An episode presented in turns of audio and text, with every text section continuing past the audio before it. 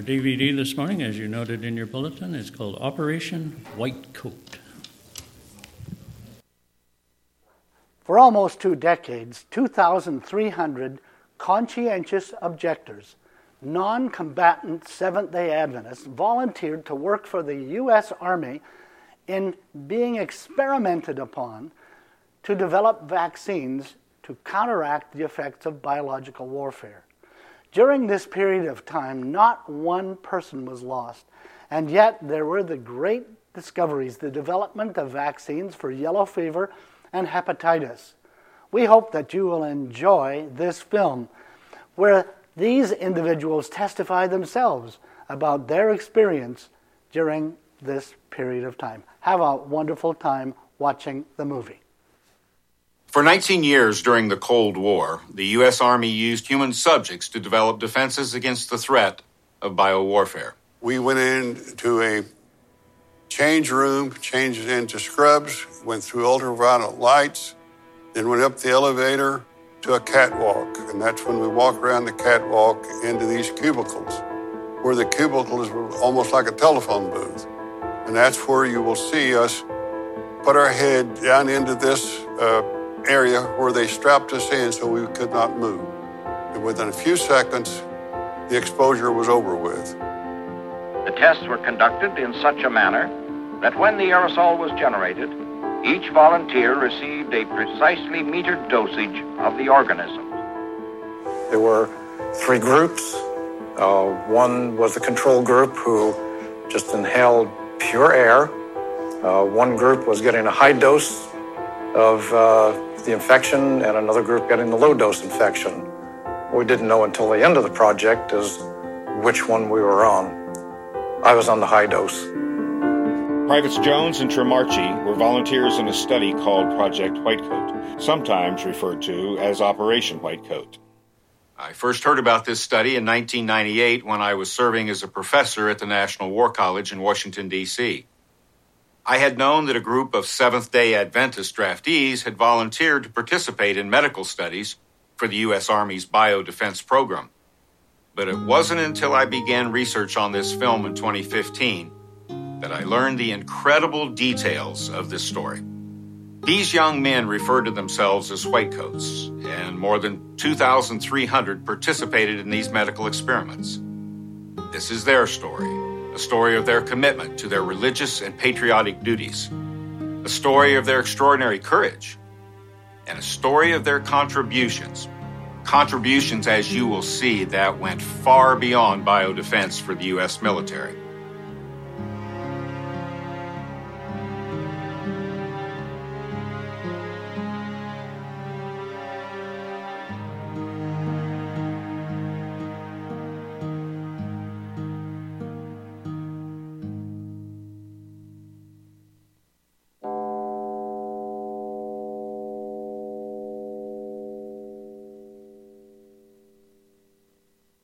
Virtually all the whitecoats were Seventh day Adventists.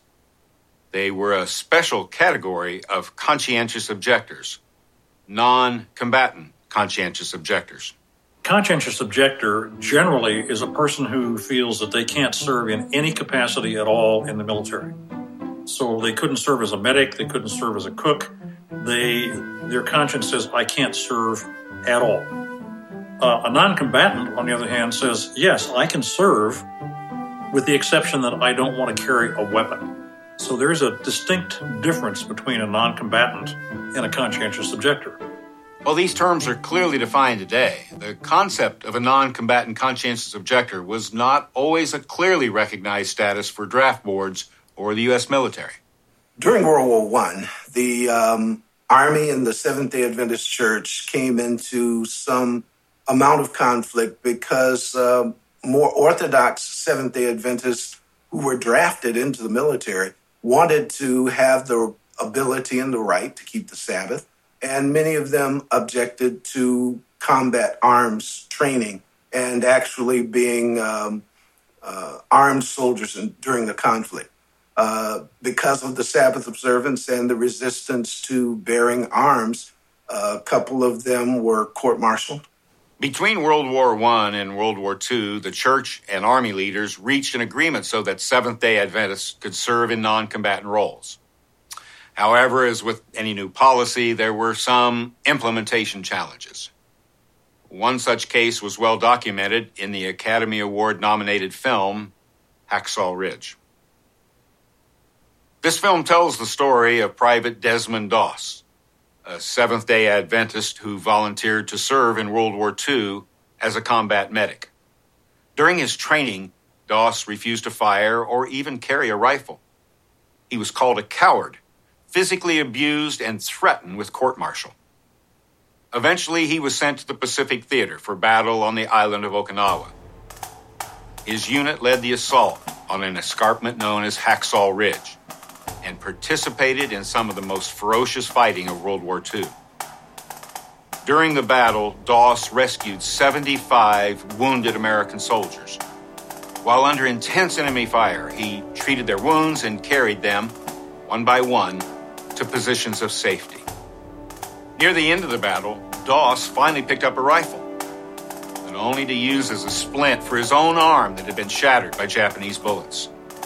For his extraordinary actions, Desmond Doss received the Medal of Honor, the nation's highest award for bravery. He was the first conscientious objector to receive the Medal of Honor. In all U.S. conflicts since World War II, Seventh day Adventists have served in America's armed forces. Many followed in the footsteps of Desmond Doss, serving as combat medics. However, after World War II, a new military mission emerged for the Seventh day Adventist. It was a mission essential to the development of defense capabilities against a new type of battlefield threat the Soviet threat of using infectious disease as a weapon. Throughout most of recorded history, infectious diseases have been the enemy of armies. More soldiers died from infectious diseases than from man made weapons. That was true in the American Civil War and as recently as World War I, when more U.S. Army soldiers died from influenza than from German bullets, bombs, and bayonets. During the early days of World War II, a new type of biological threat emerged, not from Mother Nature, but from man made weapons. Unit 731 in the Japanese Imperial Army developed a wide range of biological weapons, crude by today's standards, but used extensively in China and even tested on Allied prisoners of war. In fact, the Japanese planned to attack San Diego, California. Three submarines were to cross the Pacific, surface at night off the California coast, assemble small planes for one way missions to drop millions of plague infected fleas on San Diego. This attack was scheduled for September of 1945. Thankfully, the war ended in August. Just a few months before the war ended, the Japanese began testing a new and far more powerful form of biowarfare. This was no longer about putting poisons or deadly pathogens in food and water supplies, or using vectors like fleas and ticks to deliver infectious diseases. In the late spring of 1945, the Japanese began testing the aerosol delivery of deadly pathogens. This was the beginning of modern biowarfare. These aerosols could be spread over large areas. Submarines could release aerosols near coastal cities. Specially designed germ-carrying bombs could be dropped. Enemy agents could contaminate the city water supply. How can we protect? There was great debate inside the Pentagon about this new threat. Some senior officers were concerned about the threat of biological weapons, yet most didn't believe they'd work. And even if they did, there would be little that could be done to control their spread or to defend against them. In 1952, the Armed Forces Medical Policy Council related these concerns to the Army leaders at Fort Detrick and challenged them to produce convincing evidence that humans were vulnerable and that they could be cured or protected from exposure to biological weapons. If not, all funding for biodefense research would cease. This issue was resolved by a test known as CD 22 at Dugway Proving Grounds in Utah. We went out in the con, remember, it was a Convair And we flew out there. We were out there for several days waiting for the weather conditions to be exactly what they wanted. And then one night they said, We're, we're on. They took all of us out into the middle of the Utah desert and they had stations set up. Each station, there were two chairs for two guys, and there were all sorts of animals. I mean, everything.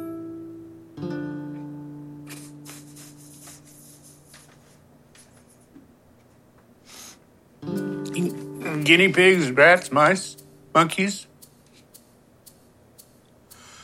And we sat there, and then the electricity came on. I said the electricity's going to come on. You'll hear pumps sucking in air, and um, it did.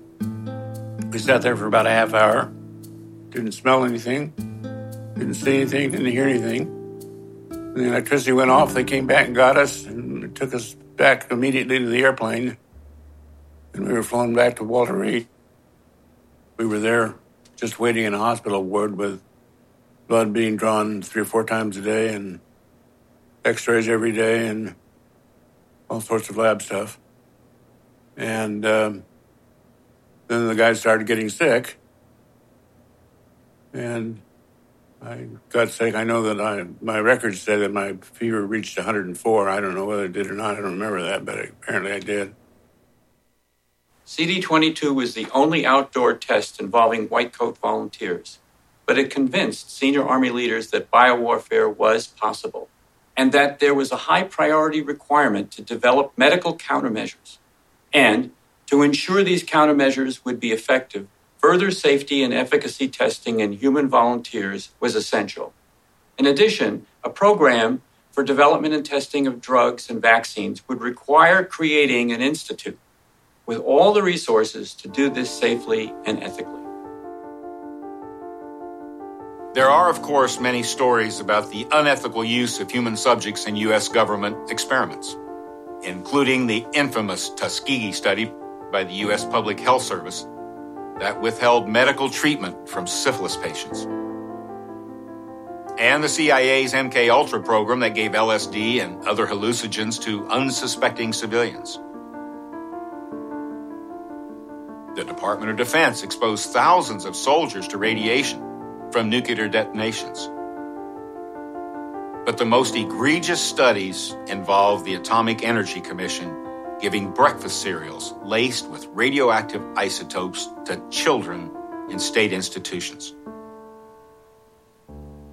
Many of these abuses were well documented in Dr. Jonathan Moreno's book, Undue Risk Secret State Experiments on Humans. However, Project Whitecoat was a notable exception. The senior U.S. Army leaders who approved Project Whitecoat, the leaders of the Seventh day Adventist Church who decided it was appropriate for these young draftees to participate, the scientists, physicians, and medical staff who designed and led these studies at Fort Detrick demonstrated the highest ethical standards. So these days, we're very skeptical, I think, about big institutions and big organizations. Um, but this white coat story is a story about big organization, big institution, uh, a human system that actually did things in a smart way, did it well, uh, and did it ethically. The wrongs which we seek to condemn and punish have been so calculated, so malignant, and so devastating that civilization cannot tolerate their being ignored because it cannot survive their being repeated. The development of these ethical standards began after World War II in 1946. The Nuremberg trials of Nazi war criminals brought worldwide attention to the horrific details of the medical experiments conducted in the concentration camps. Two American doctors, Andrew Ivy and Leo Alexander, were tasked by the Nuremberg Tribunal to develop a set of ethical standards for any type of medical research involving human subjects. These standards, called the Nuremberg Code, were published in 1946. They wrote 10 conditions that had to be met for human experiments to be permissible. And perhaps most important of these was that the voluntary consent of the human subject is absolutely essential. Nearly two years before CD 22, the U.S. Army adopted the Nuremberg Code principles into a directive for ethical research in human subjects. This directive, called CS 385, was published by the Army Chief of Staff on June 30th, 1953. CS 385 was the first ethical regulation for the use of human subjects in medical tests ever published by the U.S. government. One of the reasons I love talking about um, the history of human experiments in the military is that uh, people are so amazed when I tell them the story about how the Pentagon is was the first and only organization in the world to adopt a set of rules for human experiments in 1953. The Army scientists, doctors, and administrators involved with CD22 were determined to comply, and the CS 385 regulations were strictly enforced through the 19 years of Project Whitecoat. Once senior military leaders became convinced that biological warfare was an actual battlefield threat, and standards and procedures were in place to begin human testing on biodefense, the Army needed to find a group of volunteers. Representatives from the U.S. Army Medical Corps initiated discussions with national leaders from the Seventh day Adventist Church. Many questions come up about how did the white coats get started? What was the linkage between the military and the church? Uh, the military, as they were seeing a lot of the Seventh day Adventist young men being drafted and seeing that they were non combatants, kind of the light went on. We need somebody that can do these control group kinds of tests. And so the military was the one, they were the ones who came to the Seventh day Adventist Church and offered the option and the possibility. At first, that was not exactly well received because it looked like there was getting a little too tight between the church and the state. But as people looked at it and realized, hey, these young men are being drafted, they are going to serve. What better way to serve than to help save lives, not only on the battlefield as medics, but saving lives in a much wider, broader way.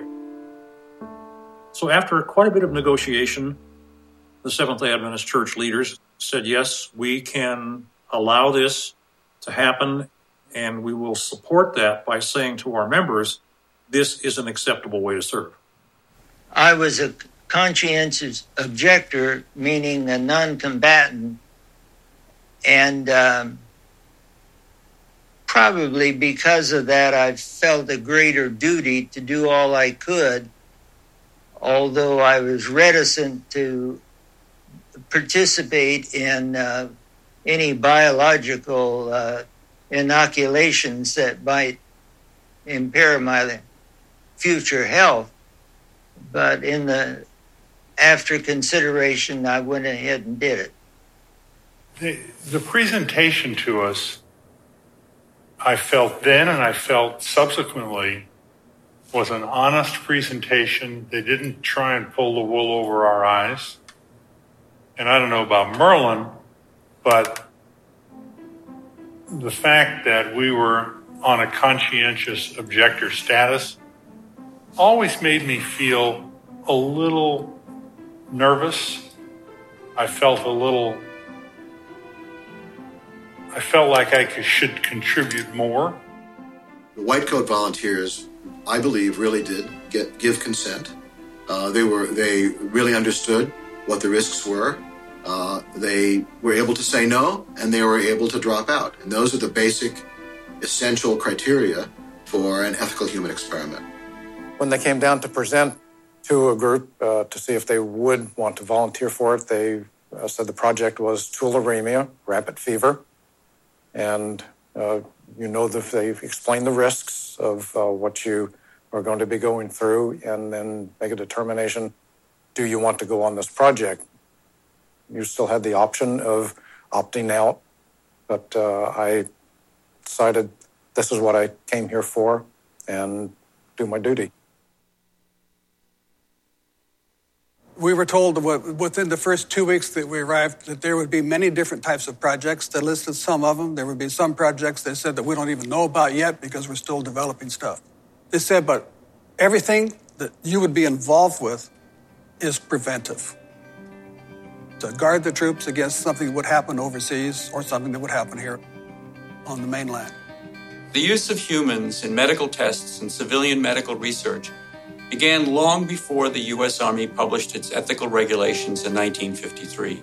In fact, human testing had been around long before there was a United States, but it was often conducted without ethical standards and consent was rarely obtained.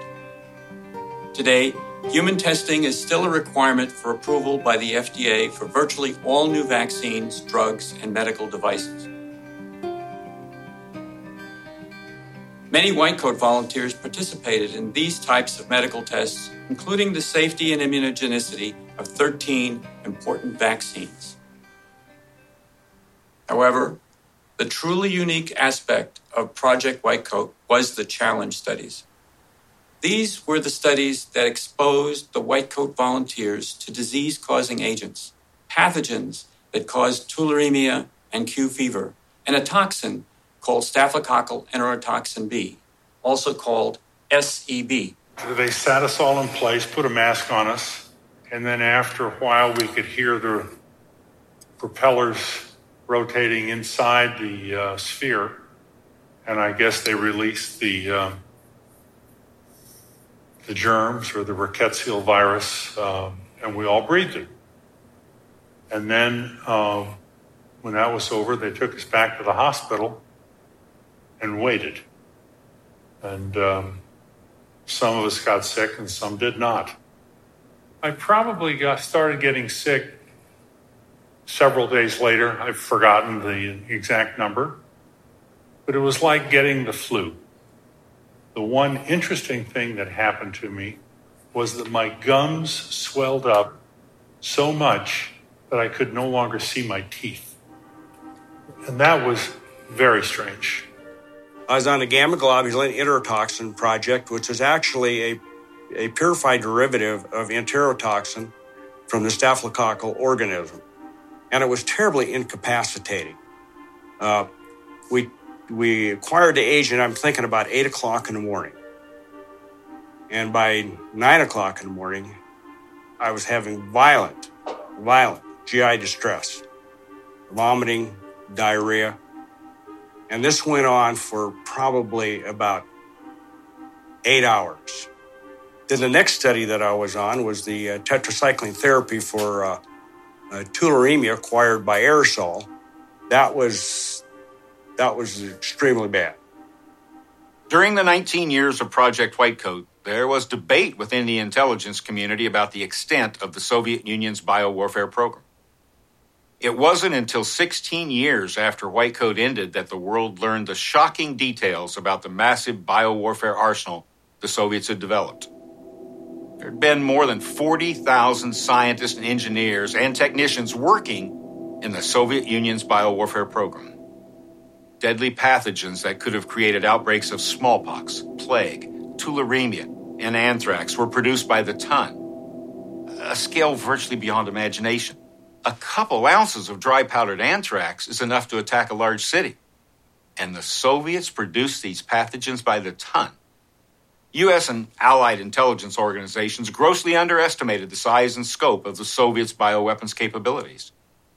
Today, with the benefit of 2020 hindsight, we know that the contributions of the Whitecoats were far more important than we understood during the Cold War. Had the Soviets used their bioweapons against the U.S. or our allies, the knowledge gained from the Whitecoat studies would have been invaluable for our defense. And not just for the military troops, but even more importantly for our civilian population. The Soviet bioweapons were primarily designed to attack major urban areas, a Cold War strategy known as counter value targeting. Thankfully, the Soviets didn't use their bioweapons against the U.S. during the Cold War. Today, many intelligence agencies believe the Russians and several other nations, including North Korea, still have bioweapon arsenals, but on a far smaller scale. Today's primary biowarfare threat comes more from terrorist organizations. The biotechnical revolution that's given us dramatic breakthroughs in medicine, agriculture, even industrial manufacturing has also provided well funded terrorist organizations the ability to produce sophisticated biological weapons. These weapons would not pose a threat on the scale of the former Soviet program, but nevertheless, they would be in the category of weapons of mass destruction, with the ability to kill as many people as perhaps a small nuclear device. In other words, the knowledge gained from Project Whitecoat remains critically important today for America's defense. But the story of white coat contributions does not end with biodefense. These incredible young men made contributions you've not likely heard about, such as their role in NASA's Apollo space program. This Saturn rocket, with the mission designation of Apollo 4, will soon hurl a crewless spacecraft into orbit.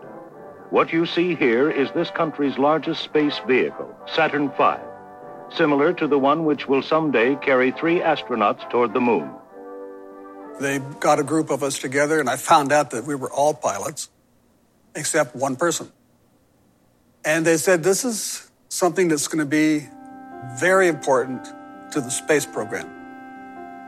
President Kennedy had said we would send a man to the moon and bring him back in this decade. And we go, We're sending us to the moon? They said, No. What we're going to do is have five of you at a time into an Apollo simulator.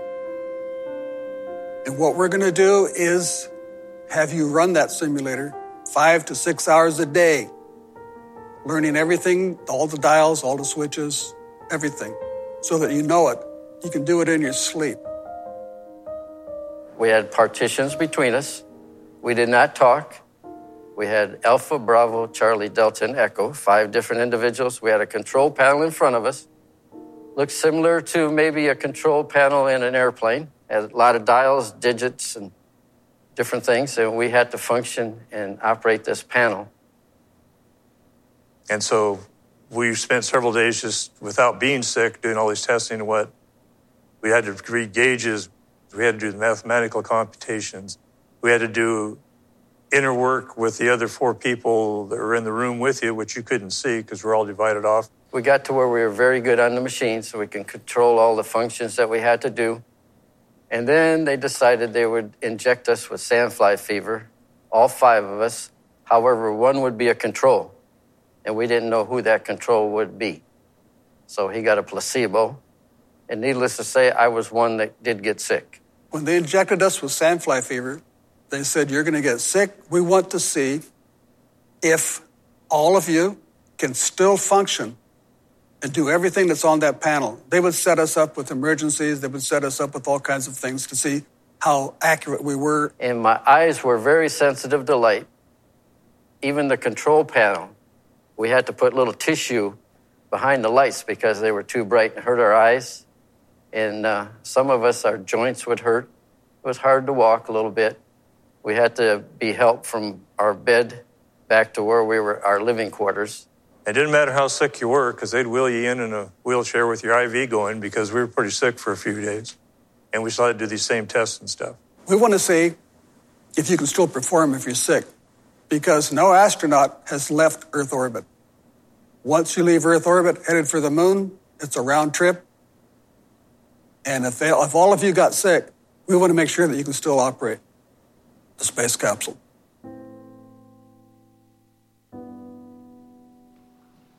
When we first arrived at Camp David,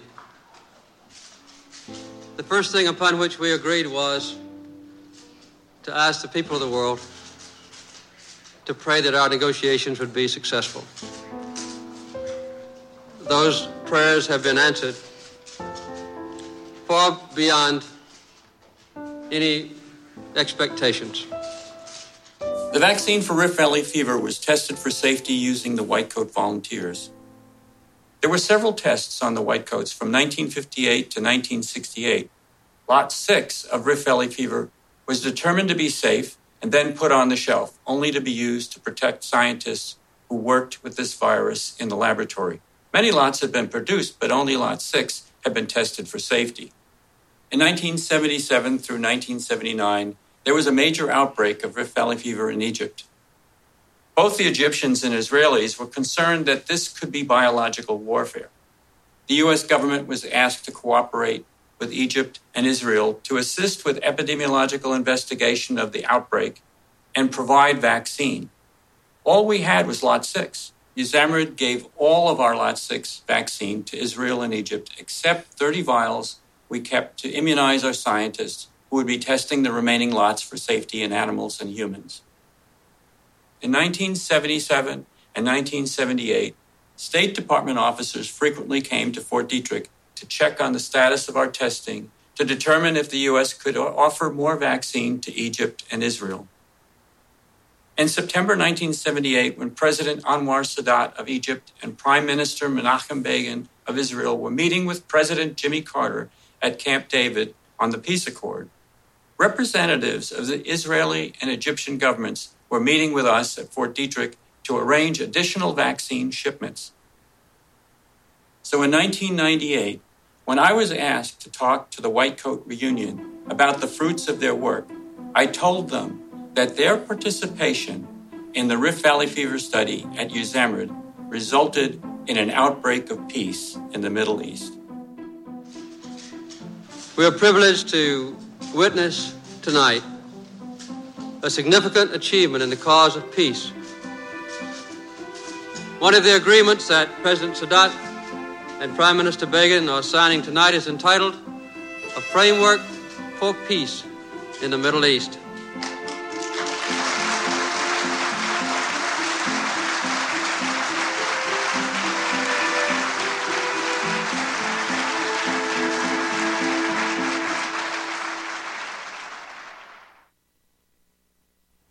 White Coat story would not be complete without a mention of the men and women, scientists, physicians, nurses, and technicians at Fort Detrick who ran the program. They gave us good informed consent, as it's called today. I don't know what they called it then. But we knew what we were getting into, and they were honest about it. And um, the man in charge of the whole project was a Colonel Taggart. And he seemed to us like he was a straight shooter.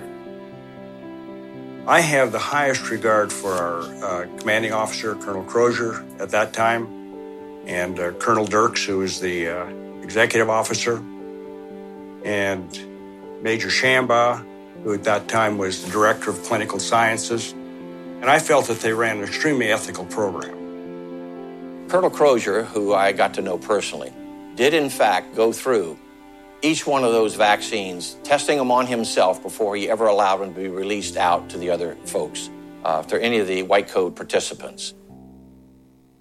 Not only did the leaders of the medical staff at Fort Detrick serve as human subjects in vaccine tests, they also were subjects in the more dangerous challenge studies.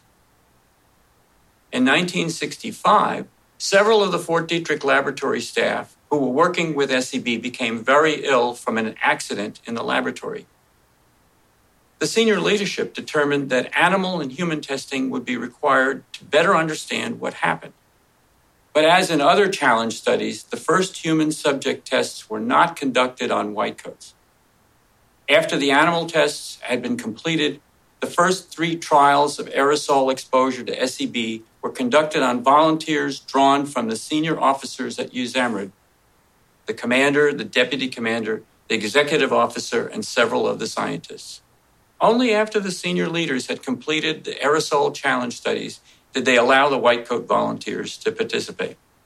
I know of no better example of military officers leading from the front.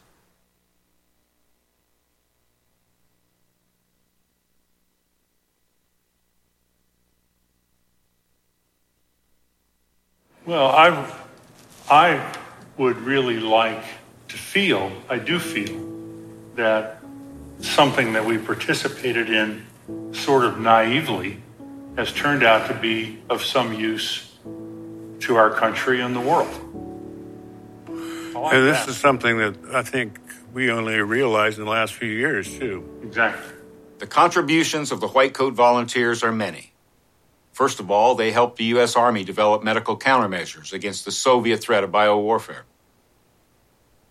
They played a role in the Apollo space program, a small role in the Camp David Peace Accord. But perhaps the greatest contribution of these young Seventh day Adventists, non combatant, conscientious objectors, or as they like to say, conscientious cooperators, these courageous young men who wanted to serve their country in a non combative way, their greatest legacy is the fact that many of the vaccines and therapeutics, and much of the knowledge that we have today about infectious diseases was developed during this program. Many of the safety procedures used today in biological laboratories around the world were actually developed at Fort Detrick and USAMRIID during Project Whitecoat. The contributions of Whitecoat volunteers have saved untold numbers of lives. All of us, citizens of the United States and citizens of the world, owe a great deal to these extraordinary men.